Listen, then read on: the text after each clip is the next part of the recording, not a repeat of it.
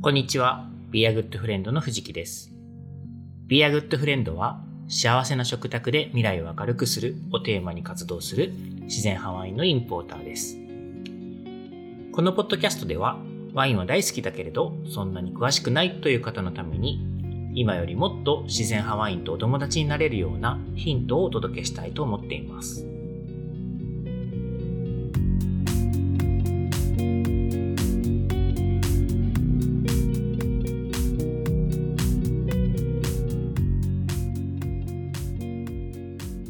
はい、今日はですね、自然派ワインはライブだというテーマでお話ししたいと思います。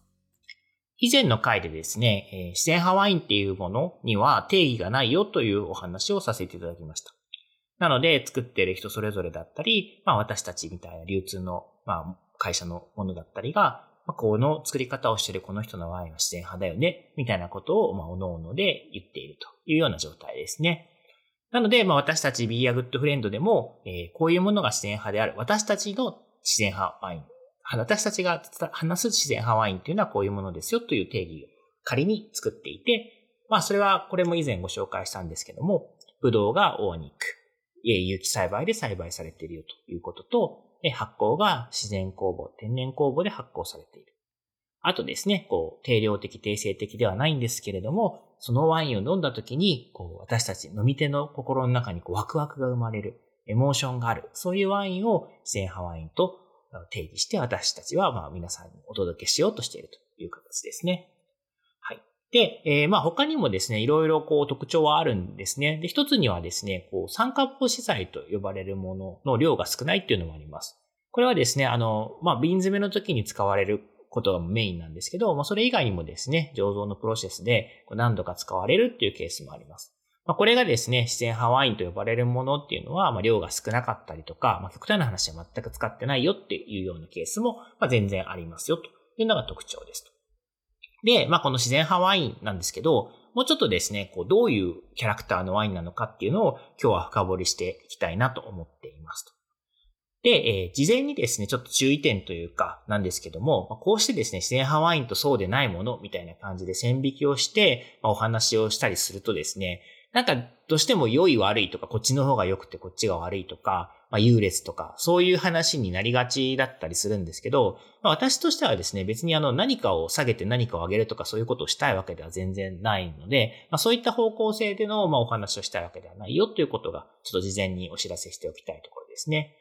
で、まあそもそもワイン、自然派ワインというも呼ばれるものもそうでないものもですね、まあ、世界中のいろんな産地でですね、まあ、いろんな人が、まあ、いろんな暮らしの中でいろんな思いでワインを作っていると。で、まあそれぞれ一つ一つのワイン、一本一本のワインだったり、一人一人の作り手だったりっていうものには、まあ、基本的にもう、あの、敬意を持って接している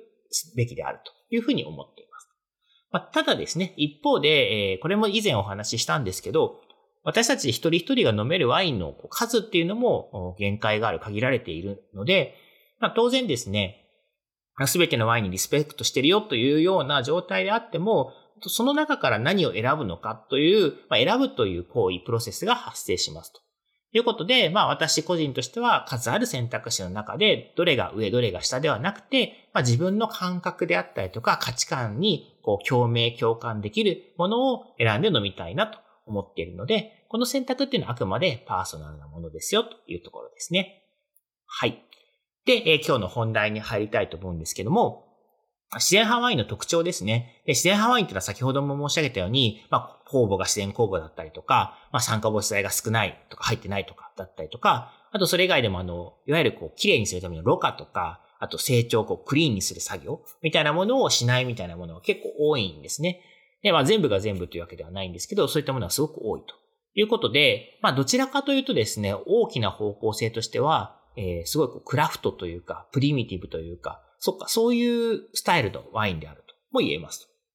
で、この、まあ、スタイルなんですけど、えー味わいで言うとどういう特徴があるかっていうと、まあ、ある意味ですね、ちょっと悪くあえて言えば、まあ、ばらつきが多いというふうにも言えます。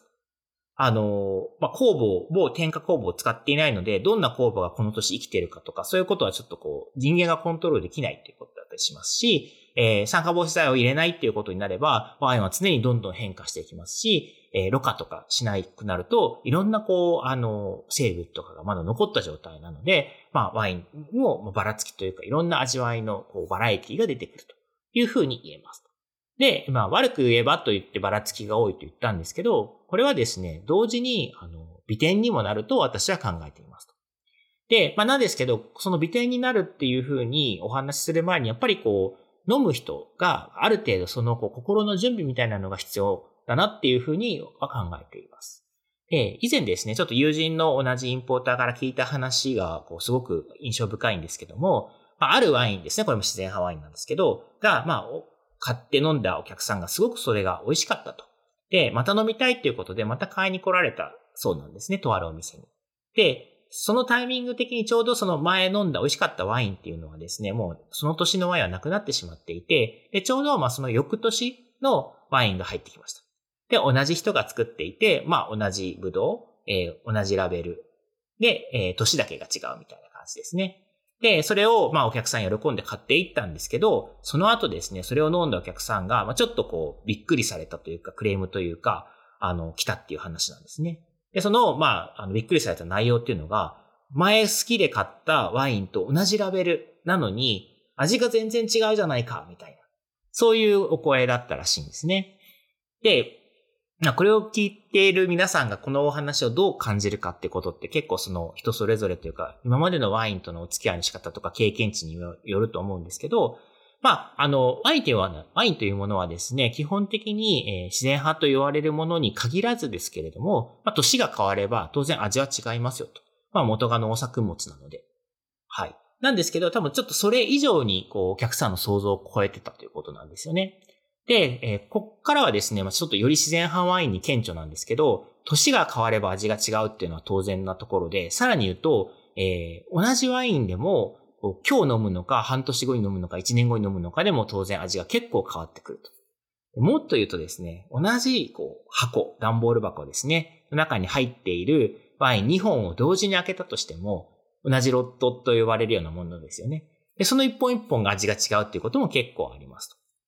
で、もうさらにさらに言うとですね、一本のワインを、同じワインですよね。一本のワインを誰か複数の人とシェアをしてて飲んでいるときに、私が飲んでいる私の目の前にあるグラスの味わいと、えー、向かいに座っている友人とか家族のグラスの中に入っている同じボトルから出てきたワインの味わいですらも違うっていうことが結構ありますで、これですね、あのー、まあ、びっくりされるって話に戻るとですね、当然ですよね。まあ、世の中の、まあ、あの、食品に関して言うとですね、例えば同じブランドの商品で同じラベル、商品パッケージをつけていればですね、買うたびに味が違うってなると困っちゃうんですよね。なので、お客さん的には当然このラベル、このブランド、この名前の商品っていうのは、えー、今日買っても明日買っても大体同じ味わいだよねっていうふうに期待して購入されていると。で、まあそういうふうにお客さんが考えているだろうなっていうこともあるので、その食品メーカーの方もですね、そういう均質化というか安定化ということをちゃんと考えて、そのお客さんの期待に応えようとしているっていうのが一般的だと思いますよということですね。で、これがですね、あのワインだと途端にさっきお話ししたみたいに、こう全然違うものが同じラベルで登場するみたいなことが全然あり得ちゃうということが、えー、ギャップというか、最初にこうあらあらかじめこうあの、共有しておかなければいけないポイントはそこかなと思っています。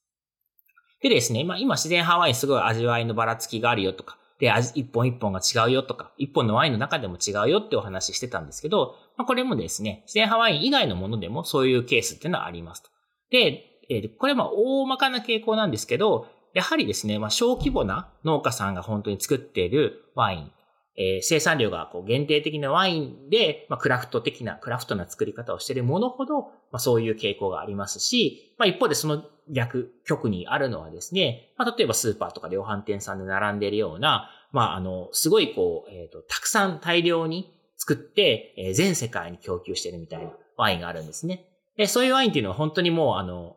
え、いろんなこう研究とですね、技術とですね、テクニックをこう集めて、まあ、何十万本、何百万本、場合によっては何千万本っていうのこともあり得るんですかね。そういう量を作っても、こう、同じブランドとして認知されるような、あの、まあ、安定した味わいっていうものを提供しようとしている。そういうものもあると思います。これですね、やっぱ結局規模だったり、そのアプローチ、フィロソフィーだったりで、まあちょっとこう、安定した均質なものを提供しようというふうに寄せているところと、えー、そうじゃなくて、まあその年その年の味わいをこう表現しようというところが、まあ両方ありますということですね。で、ちょっとまあ自然ハワイの話に戻るんですけど、このまあ出会うたびに味わいが違う、まあ自然ハワイの魅力っていうのは何かっていうことなんですね。で、これ私あのもう超定番で使う比喩なんですけど、えー、私大好きな音楽ですね。音楽に例えるとちょっとイメージが湧きやすいかなと思います。で、それは何かというと、音楽でいう、えー、ライブの演奏と、レコーディングされた演奏の違いというふうによくお話しします。で、これですね、最初の話にもあるように、上下とか優越とかじゃないんですよね。あの、レコーディングっていうのはですね、まあ、昔なら CD、今ならサブスクリプションですけど、こう、アーティストがですね、こう、スタジオに入って、えー、まあ演奏をして、まあ場合によっては、あの、同時にライブのように演奏することもあれば、一人一人の音を重ねることもあるんですけど、まあその、こう、プロセスの中でですね、その時点でベストだと思える演奏を封じ込めてる。そういうものですよね。だからですね、このレコーディングされた音楽っていうのは、何度聴いても、どこで聴いても、基本的にその最高の演奏が封じ込められたものなので、最高の演奏を楽しみ続けられるというもので、すごく価値があるものだということですね。で、じゃあ一方でライブはどうですかということなんですけど、えー、皆さんみんなあの音楽聴くときにレコーディングのものだけで聴くわけじゃなくて、ライブに行くこともあると思うんですね。で、ライブに行くとですね、わかるんですけど、そのアーティストのこう、まあ、力量だったりとか、こう、いろんな、あの、条諸条件、まあ、会場の設備の問題だったり、キャパシティの問題だったり、いろいろあるんですけど、ライブっていうのはですね、均質な音楽を聴くっていうには条件が悪いですよね。で、アーティスト自体がミスすることもありますし、で、えー、まあ、調子が悪いこともありますと。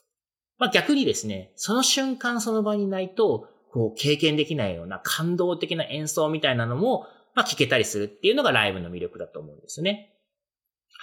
はい。で、えー、まあミスするっていうお話をしたんですけど、もちろんアーティスト側もですね、あのミスしたくてしてるとか手を抜きたくて手を抜いて演奏してるわけではなくて、こうライブの時には常にベストのこう感動をお届けできるような演奏をしようとしていると思うんですね。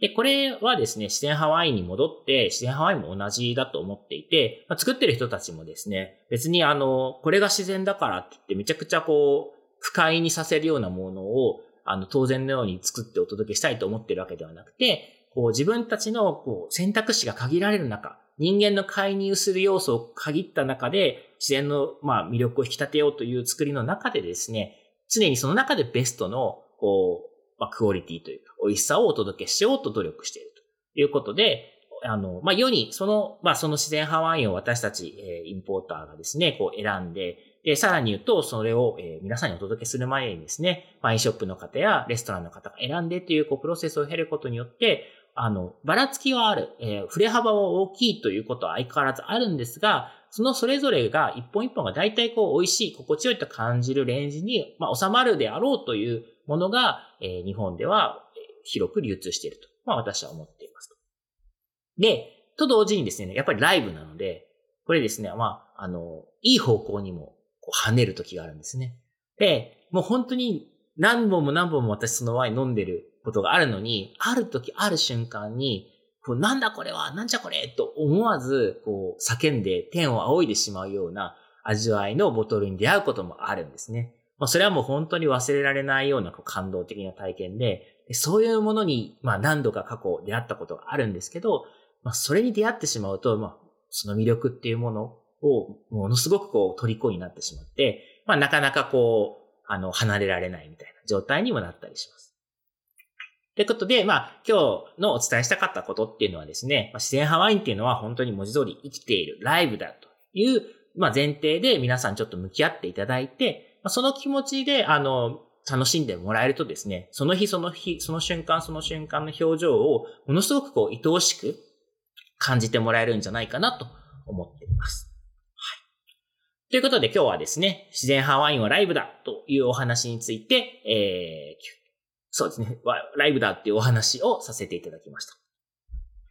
で、えいつものお話になるんですけど、このポッドキャストを聞いた感想とかコメントですね。あとご質問なども、ぜひですね、あの、各種の SNS、Twitter、Facebook、Instagram などでお寄せいただければなと思います。